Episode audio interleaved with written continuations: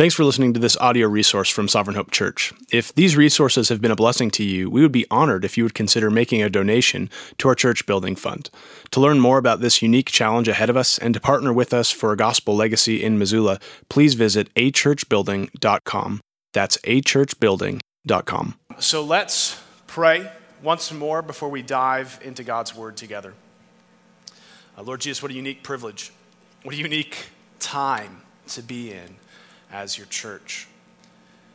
And while the world will project to us needs upon needs and saviors upon saviors, uh, it is the job of the Christian to discern the truth from the lie, to discern what is real from what is farce, farce and to discern what is of true value and what is a trifle. And so we thank you that your word speaks to us to help us see these things so that we might not just know, but that we might act differently. And so as we submit ourselves to your word this morning, we submit ourselves to the greatest power there is in the world, to the hand of a loving God able to guide, direct, to stir to repentance, and to produce worship. We pray this in your name. Amen.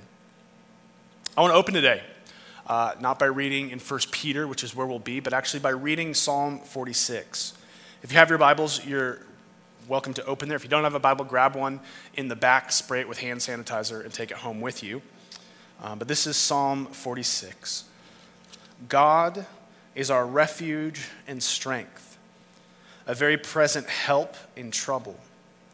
Therefore, we will not fear, though the earth gives way Though the mountains be moved into the heart of the sea, though its waves roar and foam, though the mountains tremble at its swelling, there is a river whose streams make glad the city of God, the holy habitation of the Most High.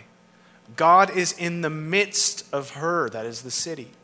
She shall not be moved. God will help her when morning dawns.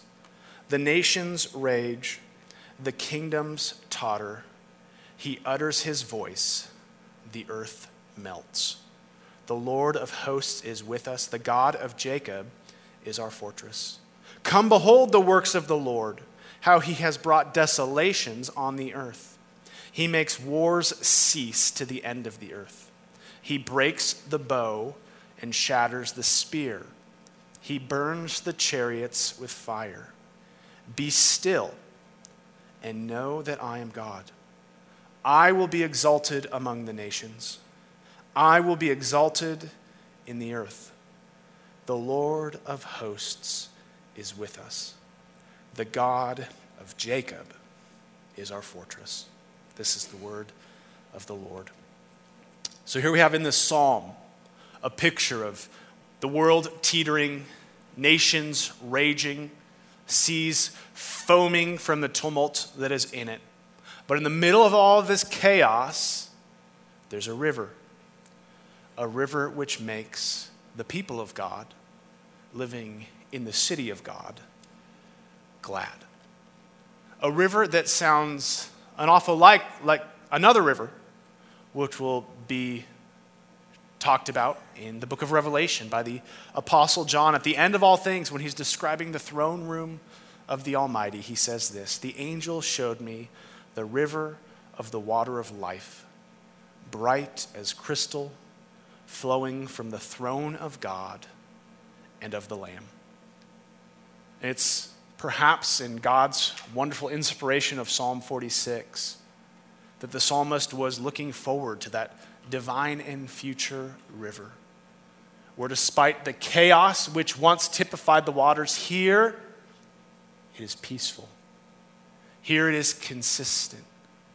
Here and with this God, can it be said, Be still and know that I am God. I will be exalted among the nations. I will be exalted over all the earth. And since we gathered last week, our world has changed. While mountains may not have been moved into the sea, they've certainly begun to slouch. There's anxiety raging, there's roaring seas. COVID 19 is now in Missoula. There's fear in our homes and in our workplaces. Our store shelves are emptied. And there's all sorts of pressure on the internet. People are telling you how to feel. We can't escape it. There are those who preach fear, they want us to feel panic. And there are those who preach farce, and they want you to feel shame.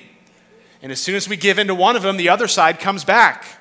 And our hearts don't know what to feel. We don't know what to do. But in the midst of that, there's a God who says, Be still and know that I am God.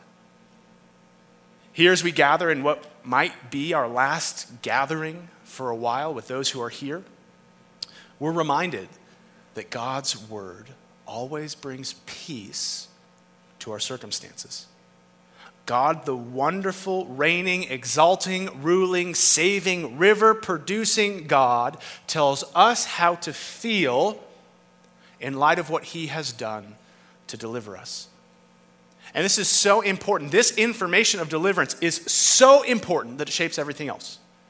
This week, you will hear more from the church as we uh, get information from city officials and government officials as to what it looks like to gather, what it looks like for us moving forward. Uh, we want you to know if you are a healthy member, what it looks like for you to help members of our church who are maybe sick or compromised or limited in themselves. That is our job to not selfishly take in panic, but to give in love. And so we want you to participate in that. Uh, there's a lot of things we're going to communicate. There's a newsletter uh, on our website. If you go to our website, it's on the bottom of every page. That is going to be the most efficient way for you to know what's going on these next few weeks. If you have questions, you could call the church office. And we're going to give lots of information, lots of human wisdom that we need to, to care for each other and to stay um, encouraged as the body when we look a little different, perhaps, during this season. But I want you to hear this you could hear all of our practical messages, but if you miss what we gather to talk about today, you miss everything. You miss the very hope of what we have. We are, as we'll see, we are pressured in our own heart to think practically. But God wants us to think theologically, and there's nothing more practical than that. And this is great because last week we started a series in 1 Peter, and it was maybe us starting that that brought on the early apocalypse, where God is meeting our external context with the substance of what we're looking at today. And in 1 Peter, last week he opened up writing to the churches, and he called them elect exiles. Elect exiles. They are exiles because we know that either in confrontation with people who are opposed to God, or in confrontation with a physical world, which we see today more than even last Sunday is broken, we are presented with how inhospitable this world is. We are aliens in a foreign land, we are strangers in a different culture. This is not the world God made us to live in. Sin has broken it. It has broken creation of what is inanimate, and it has broken the hearts of those who are made in God's image. And to be in exile is to not be surprised, Peter says later on in his letter, when we experience the dissonance of that. And yet, there's good news.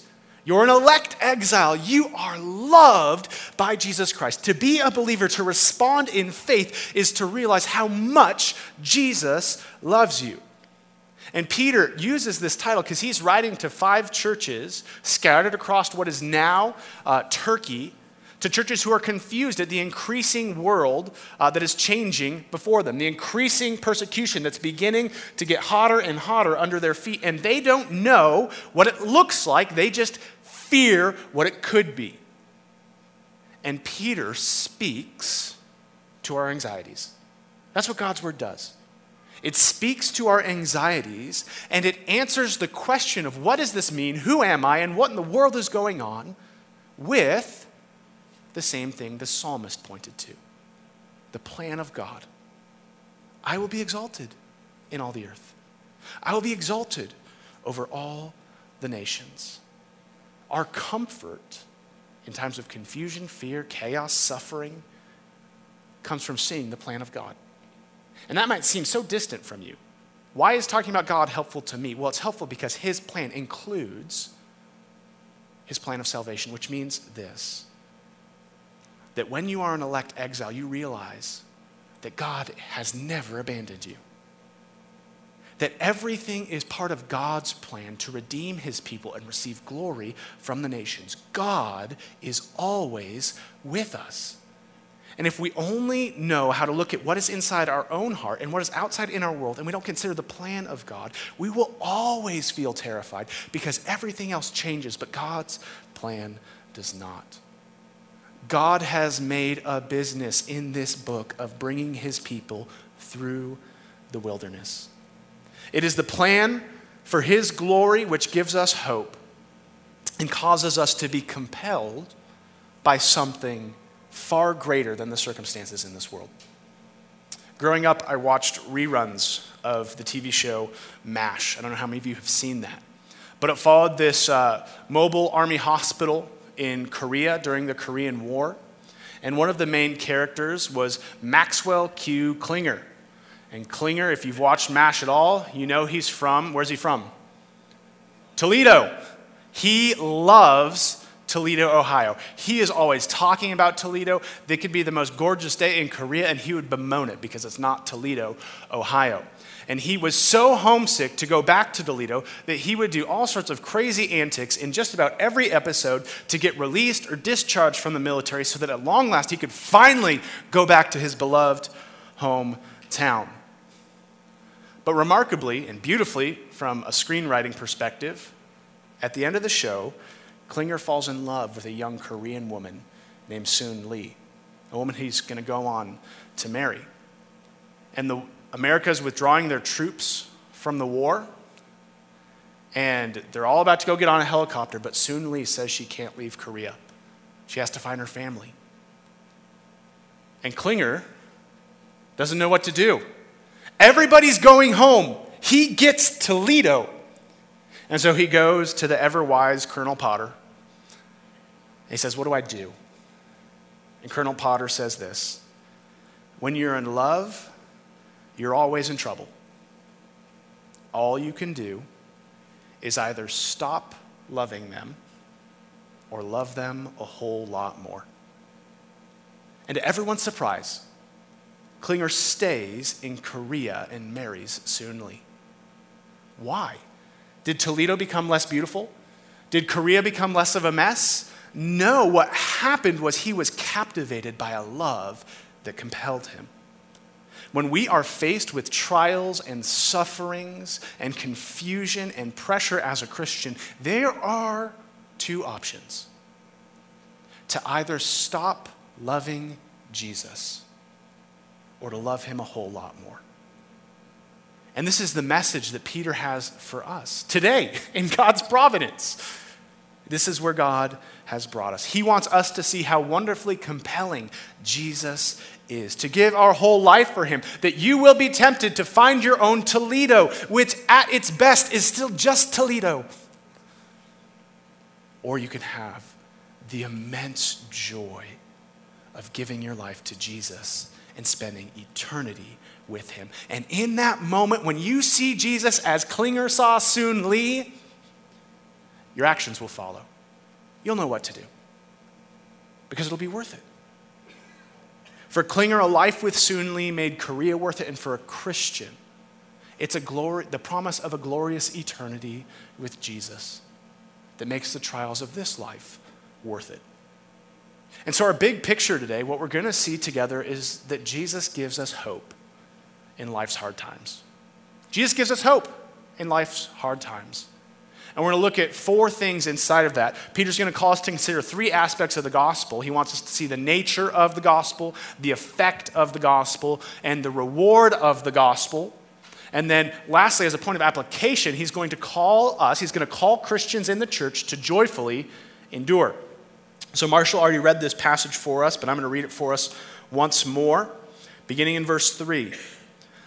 Blessed be the God and Father of our Lord Jesus Christ according to his great mercy, he has caused us to be born again to a living hope through the resurrection of Jesus Christ from the dead, to an inheritance that is imperishable, undefiled, and unfading, kept in heaven for you, who by God's power are being guarded through faith for salvation, ready to be revealed in the last time.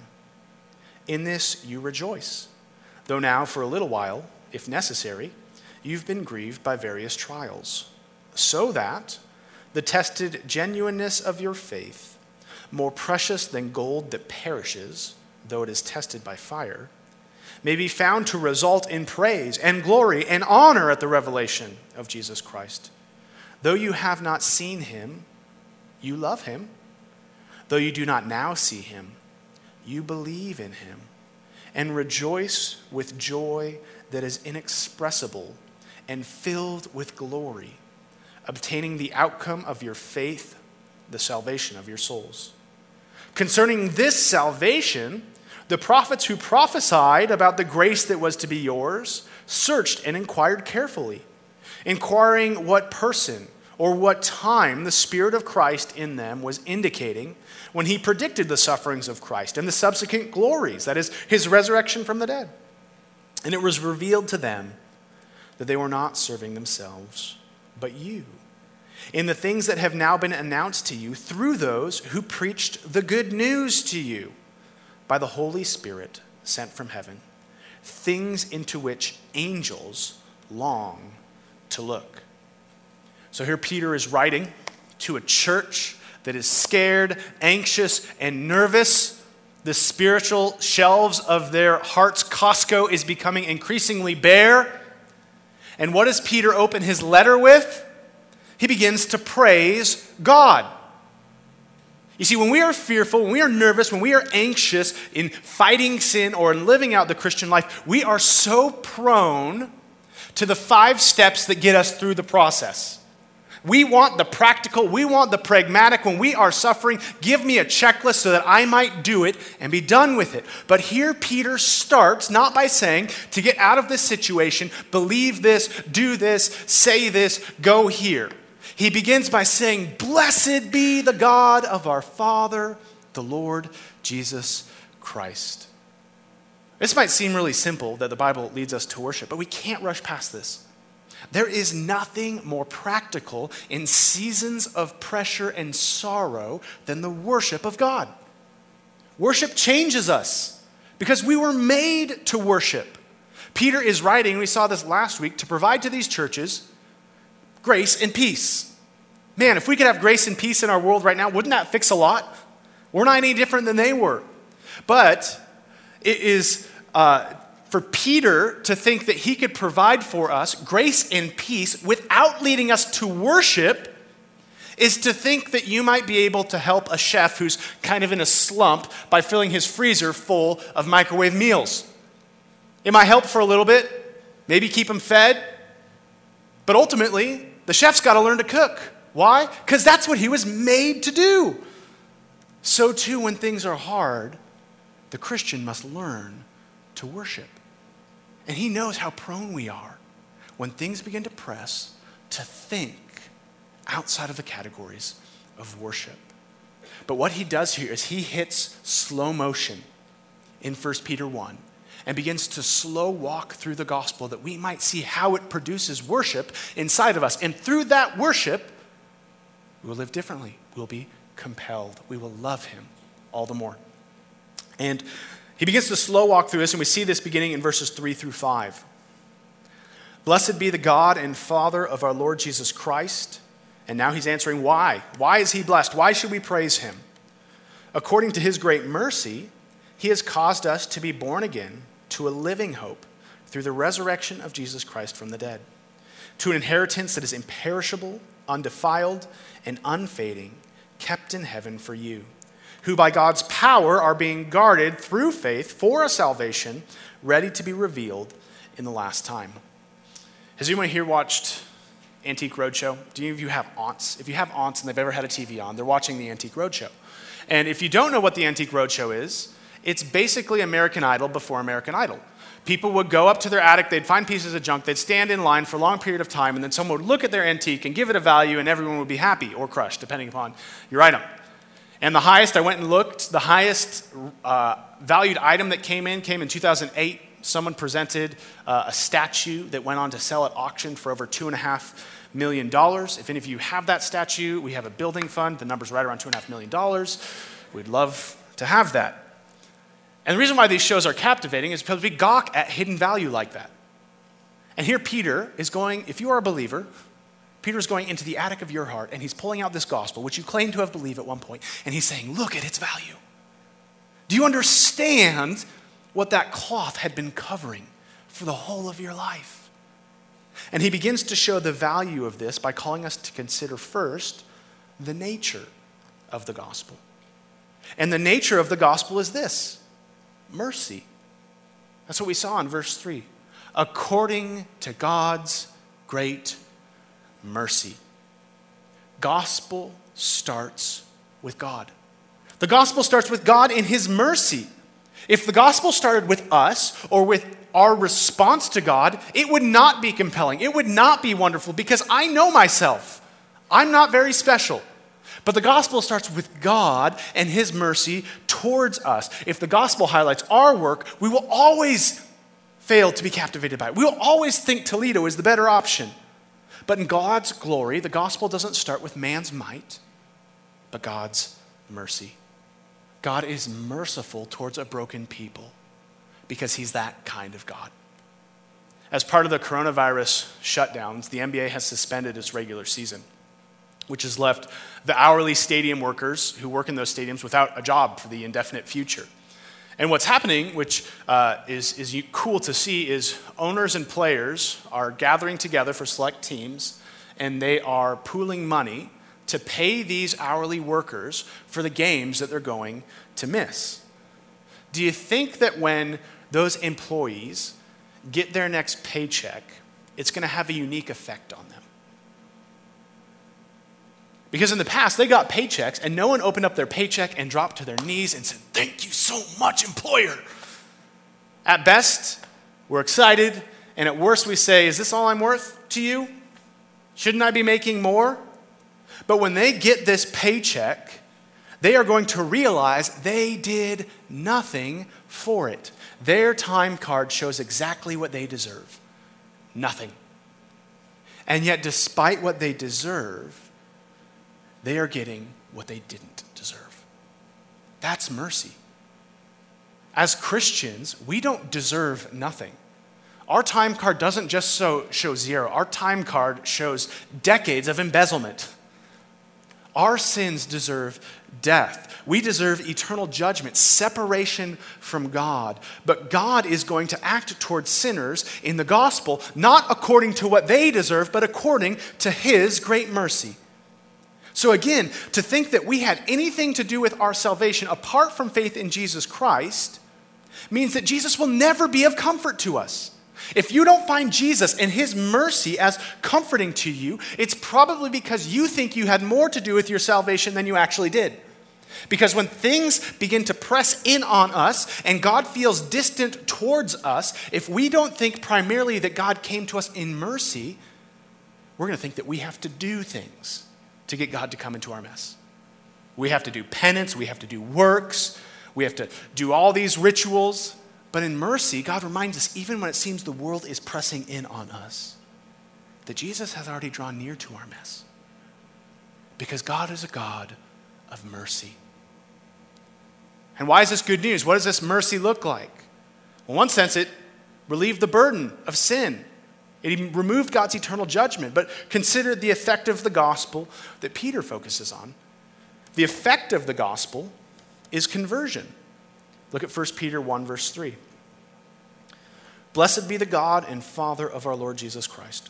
According to his great mercy, he has caused us to be born again to a living hope through a resurrection of Jesus Christ from the dead. Paul reminds us again in in uh, Romans that the wages of our sin, what we worked hard to get, was death. But here, those who have received mercy are dripping with new life. If we're studying our Bible, we want to look for words that are thematically grouped, and we're circling a bunch of words here because, in contrast to death, this text rings with life, doesn't it? Born again to a living hope of a resurrection of Jesus Christ from the dead. Because Jesus rose, we have new life. We have living hope. We have been born again. Now, in America, the word born again Christian, born again believer, has with it specific cultural baggage. And we often use that term as the benchmark of Christianity. And it certainly is a benchmark of Christianity. Jesus himself says that unless man has been born again, you will not be saved. He says that to Nicodemus. But we often communicate the idea of being born again as a believer as not the beginning of our Christian walk, but the end of it, right?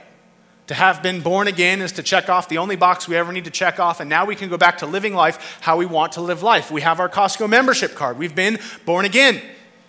Now tell me how to manage my family, my finances, and my fun.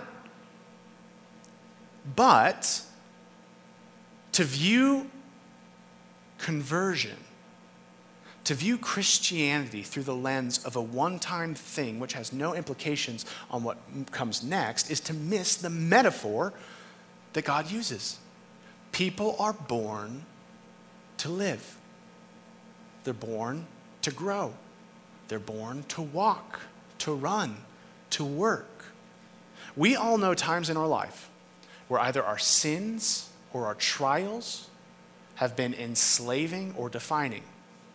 For me, when I began to get anxious, this is something my wife and I processed in our pre marriage. When I get anxiety, I was prone, I was tr- hardwired in sin to go to pornography to give me a sense of control. And you probably have something when a certain fear, when a certain pressure is applied, that you know something has a hold on your life. And if we don't understand conversion, you'll never have hope in those moments. Because as soon as those fears begin to press, we're going to run to what we've always pressed towards. But here, Peter is saying, No, you've been born again. You have a living hope. You really can change. You really can say no. You really don't have to go back. You really are defined by something more beautiful. We've been born again, we've been made new. There's hope. I'm sure you've seen this is like TV movie hour with Tyler. The movie Groundhog Day, where Bill Murray is forced to relive Groundhog Day over and over and over again. And each morning, he's, he's literally born anew. He's born again. And all the consequences of what he did the day before have just been erased, and it's a rerun. And this tracks wonderfully uh, something that relates to our Christianity. Because for the first little bit, he gets, like Romans 8 1, for there is now therefore no condemnation in Jesus Christ. And he's just like, this is awesome. I could do whatever I want. I could eat whatever I want. I could be as sleazy as I want, and there are no consequences. But soon, it begins to tire. He begins to feel trapped. And he begins to loathe his inability to move forward. You see, most of us are unamazed at our conversion because our understanding of the Christian life stops at the removal of sin, stops at no condemnation, but fails to actually move on to the next day. But this is the living hope of resurrected life that Jesus gives us. Conversion not only changes us, not only removes the condemnation of sin by God's great mercy, but it pulls us forward into new lives, new days, new hopes, new encounters, new patterns, new loves. It gives us the ability to live differently. The desired effect of Jesus' work is that we would be made new.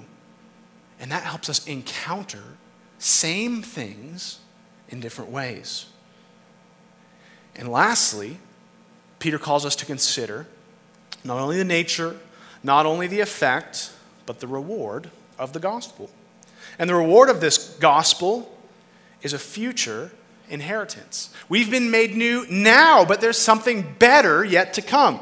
In mercy, he calls us to, beginning in verse 4, to an inheritance that is imperishable, undefiled, unfading, kept in heaven for you who by God's power are being guarded through faith for salvation ready to be revealed in the last time. And this idea of future inheritance is actually going to shape uh, what Peter's going to talk about in the remainder of our text today. In the, the gospel, we have an inheritance, he says, which is unrivaled by worldly standards.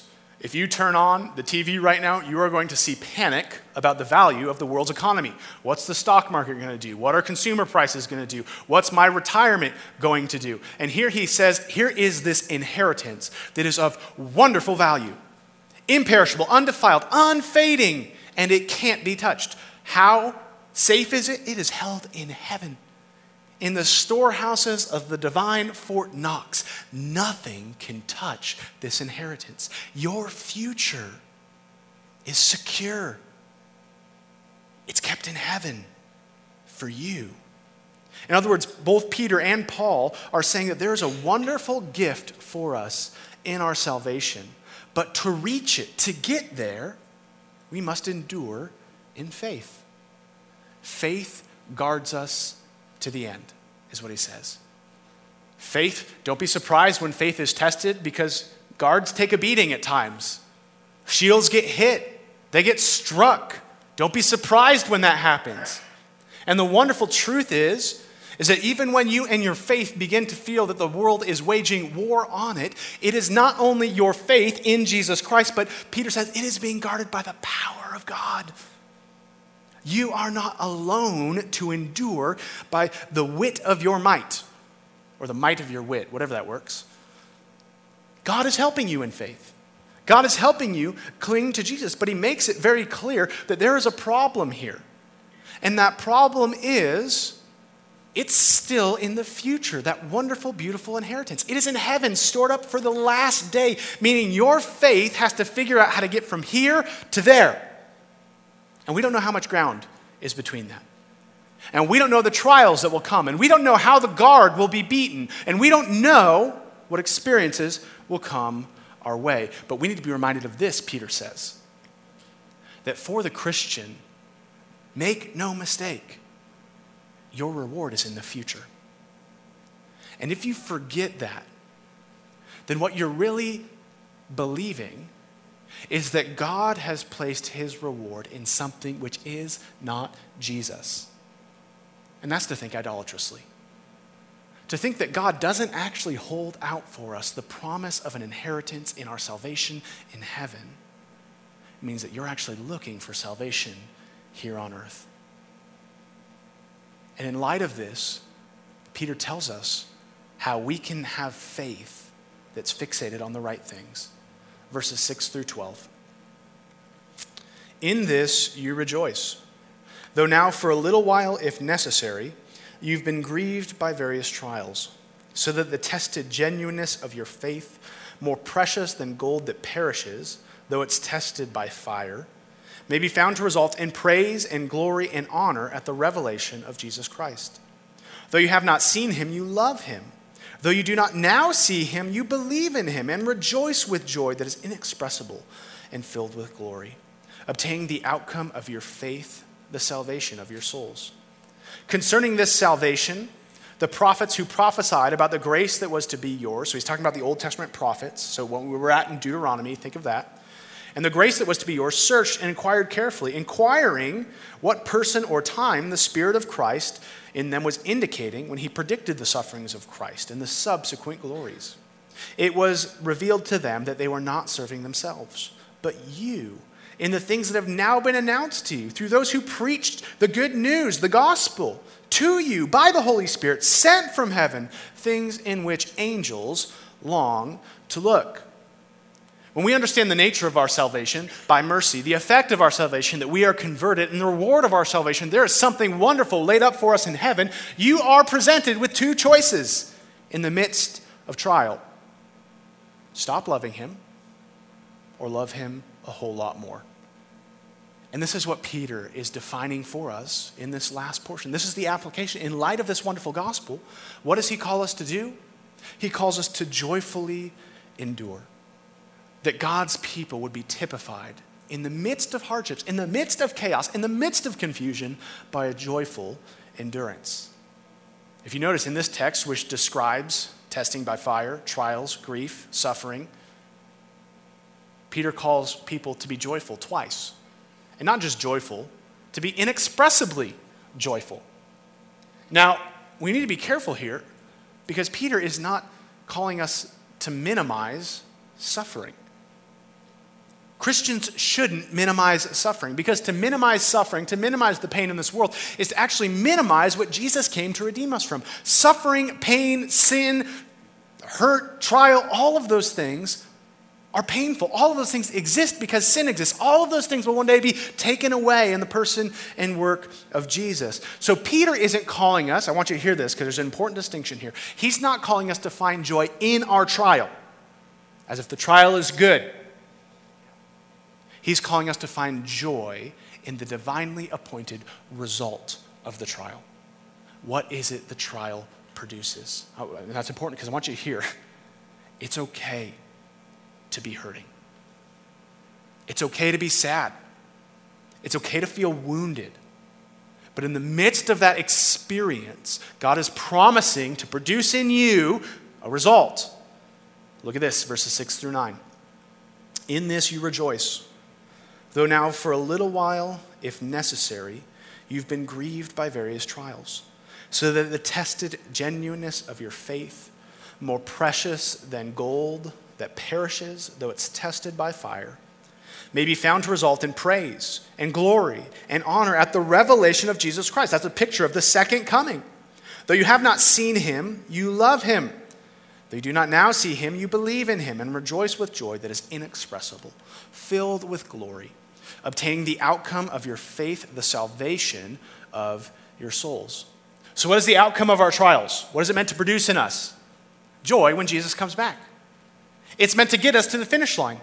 Our faith is meant to get us to the point where our faith finally becomes sight. We reach the end intact and we get the outcome of our faith, the salvation of your souls. It is true that when you first believed, you are saved. It is true that when you believe right now, you are saved. But to be saved finally and eternally is to get to the end and receive the salvation of your faith.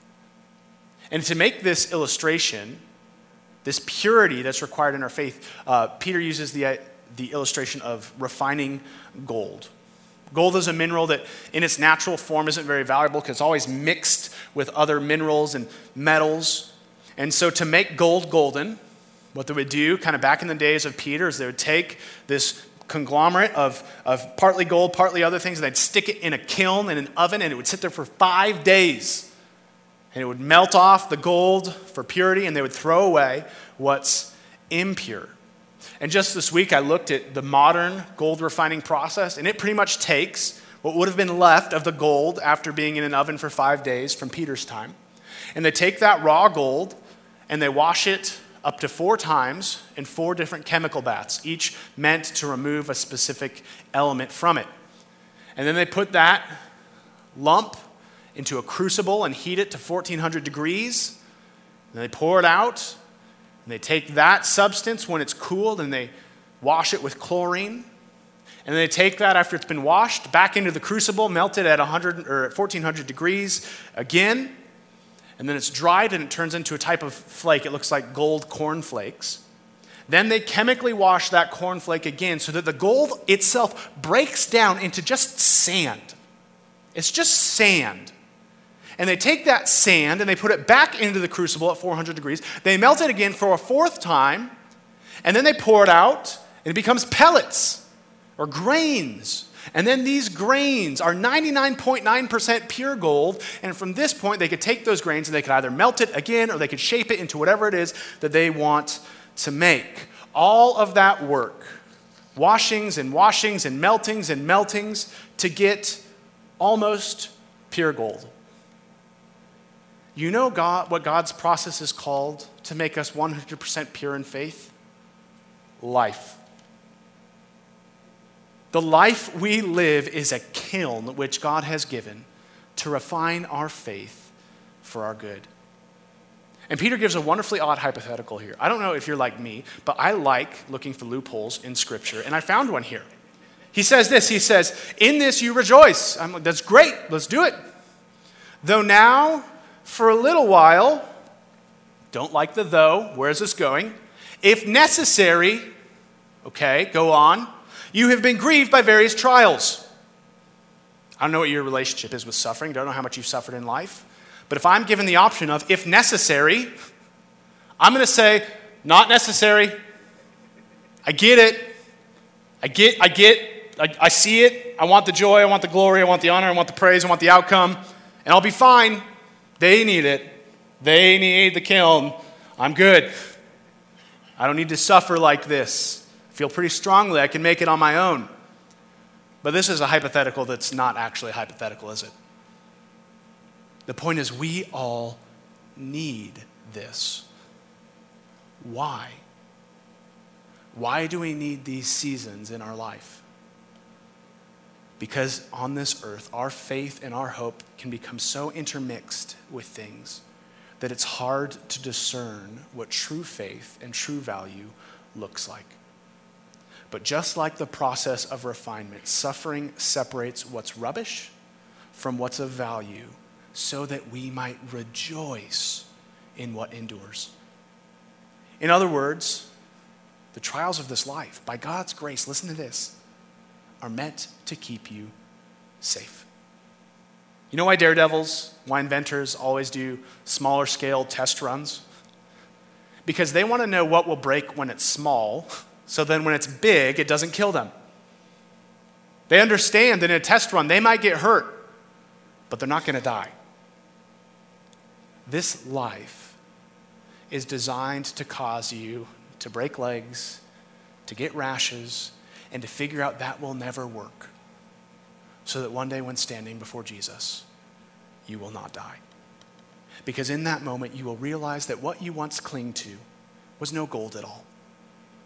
But in the process of life, in the dashing of idols, in the squeezing of hope, you realize that there is one object of lasting value faith in Jesus Christ. The refinement process, the chaos going on in our hearts and outside these walls, in our city and in our nation, is meant to show us of a value that cannot get sick and is not in flux like our economy. My children uh, my two oldest share a room and they've got bunk beds. And because my wife and I are geniuses in parenting, uh, they also sleep in the playroom because we want to limit distractions. And so at night, what happens generally is they find some toy. Uh, they mutually agree upon that toy to both like at the same time. And so most nights, it's this process of finding like the, the middle ground of who gets this toy. And in that moment, you will think that nothing else in this world matters except for this stuffed animal and there are tears and there are groaning and there are, I've never had, like we hear the groaning of those who say, if necessary, please don't make me suffer like this.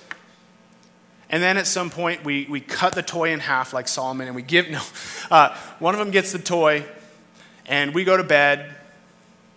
But what's interesting is if there's a storm outside or if they have a bad dream, they might cling to the toy for a little bit. But if the storm continues and the dream persists, the toy means nothing to them. And what do they do? They come to our room. Because despite the affection they had four hours before fighting over this silly thing, it now seems so small in the context of the safety that a real mom and dad can bring to them. Charles Spurgeon says it this way If you place a Christian in trouble, you will find that he does not want gold then. Then he wants his God. When he sails along smoothly, he loves to have fair weather, and he wants this and that to amuse himself with on deck. But when the winds blow, all he wants is the haven. He does not desire anything else. The bread may be moldy, but he does not care. The water may be brackish, but he does not care. He does not think of it in the storm. He only thinks of the haven. Brothers and sisters, the storms of this life make us long for Christ, our haven. Our haven where our sins have been defeated. The only thing that really defines us has been redefined by the person and work of Jesus Christ. These storms come so that we might see his inestimable beauty. Now, you might think that's really vain. Why would God cause me to experience this? That I would love Him? What kind of God is this? But this is according to God's great mercy. This is according to his great love. For Jesus is not a novelty to entertain us on the deck of a sinking ship. Jesus is not a parent to be clung to. Jesus is salvation himself. There is salvation in no other name by which men will be saved. And in fact, it's exactly the weight of the trials of this life which allow us by grace to love the Jesus we cannot see, and in so doing, experience the comfort that the world cannot provide. And that's why Peter brings in the prophets of the Old Testament at the end. He said, They long to see what you have. You have what everyone wanted to see the thing which angels long to look, the good news that Jesus did everything required to save sinners and restore us to God. It is captivating if only you would see Jesus. If only you would long for all things to reach the outcome of your faith. And so, the question this text is meant to offer us is this Do you long for what this text longs for? Longs for. Whether you lived a thousand years ago as an Israelite, we lived in the more recent history as a Jewish or a Gentile believer in the early church, or whether you live now, Peter is making it clear this is what captivates. This is what dictates our course of action. Look again at verses 8 through 9. What is the picture Peter wants us to see? Though you have not seen him, you love him. The darkest storms reveal to us the Jesus we cannot see. Though you do not now see him, you believe in him and rejoice with joy that is inexpressible, filled with glory, obtaining the outcome of your faith, the salvation of your souls. Do you realize that one day those who endure in faith will not just be saved, they will see Jesus? It seems so foreign because we cannot see him now, can we? But praise God, he gives us suffering that we might long for him. Look at what Paul says in Colossians 3. If then you have been raised with Christ, seek the things that are above, where Christ is, seated at the right hand of God. Set your minds on the things that are above, not the things that are on the earth for you have died, and your life is hidden with Christ in God. When Christ, who is your life, appears, then you also will appear with him in glory. Brothers and sisters, you will be disappointed in this world you will experience suffering and fear in this world. You will wrestle with your affection for Jesus in this world.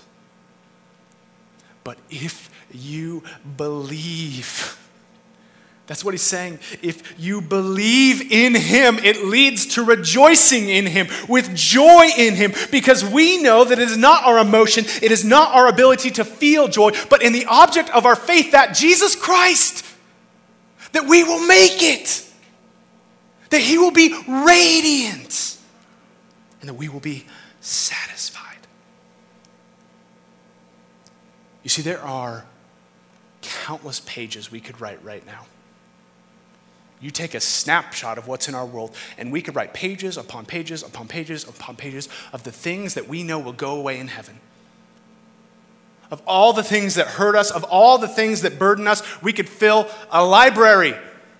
I could from my life, you could from your life. And what I love about the book of Revelation is when John opens back the curtain to the throne room of God You know how much time he spends telling us what will be absent? One verse God will wipe away every tear from their eye, and death shall be no more. Neither shall there be mourning, nor crying, nor pain anymore, for the former things have passed away. Revelation 21 4.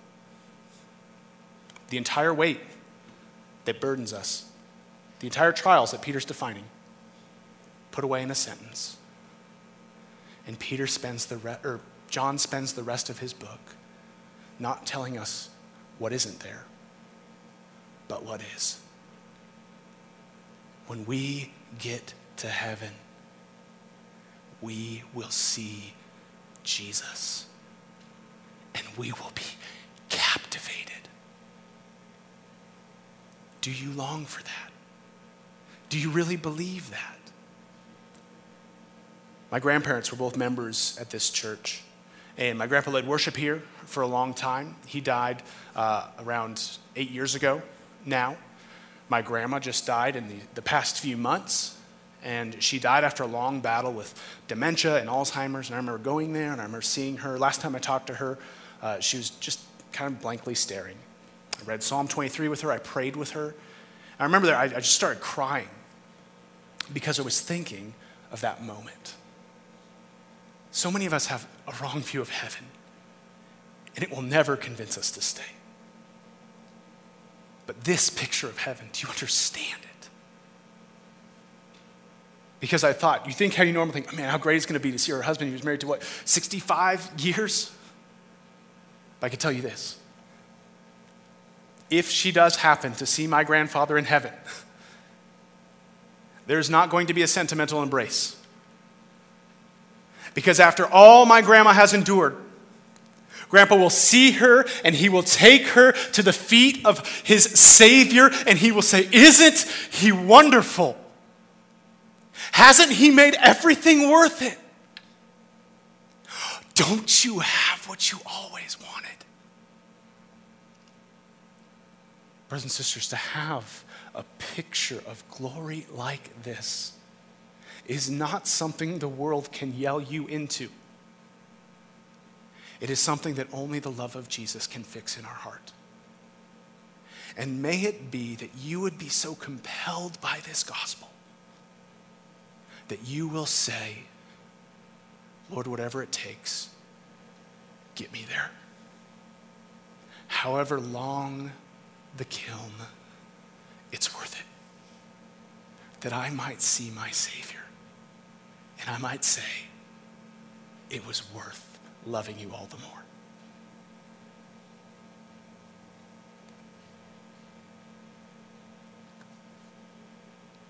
May God give us the grace to see a picture of Jesus so compelling that it causes us to act differently in seasons of hardship.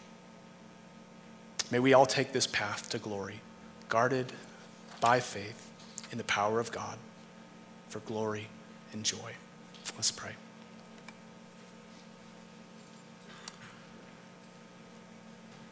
Dear Lord Jesus, we pray that in the midst of the trials of this life, we will welcome the testing of our faith. We will rejoice not in the testing, but at the result of it. That we might say, when all is said and done, and we see Jesus face to face, it is worth it. That my soul needs no other, because I have received the outcome of my faith, the salvation of my soul. I pray this in your name. Amen.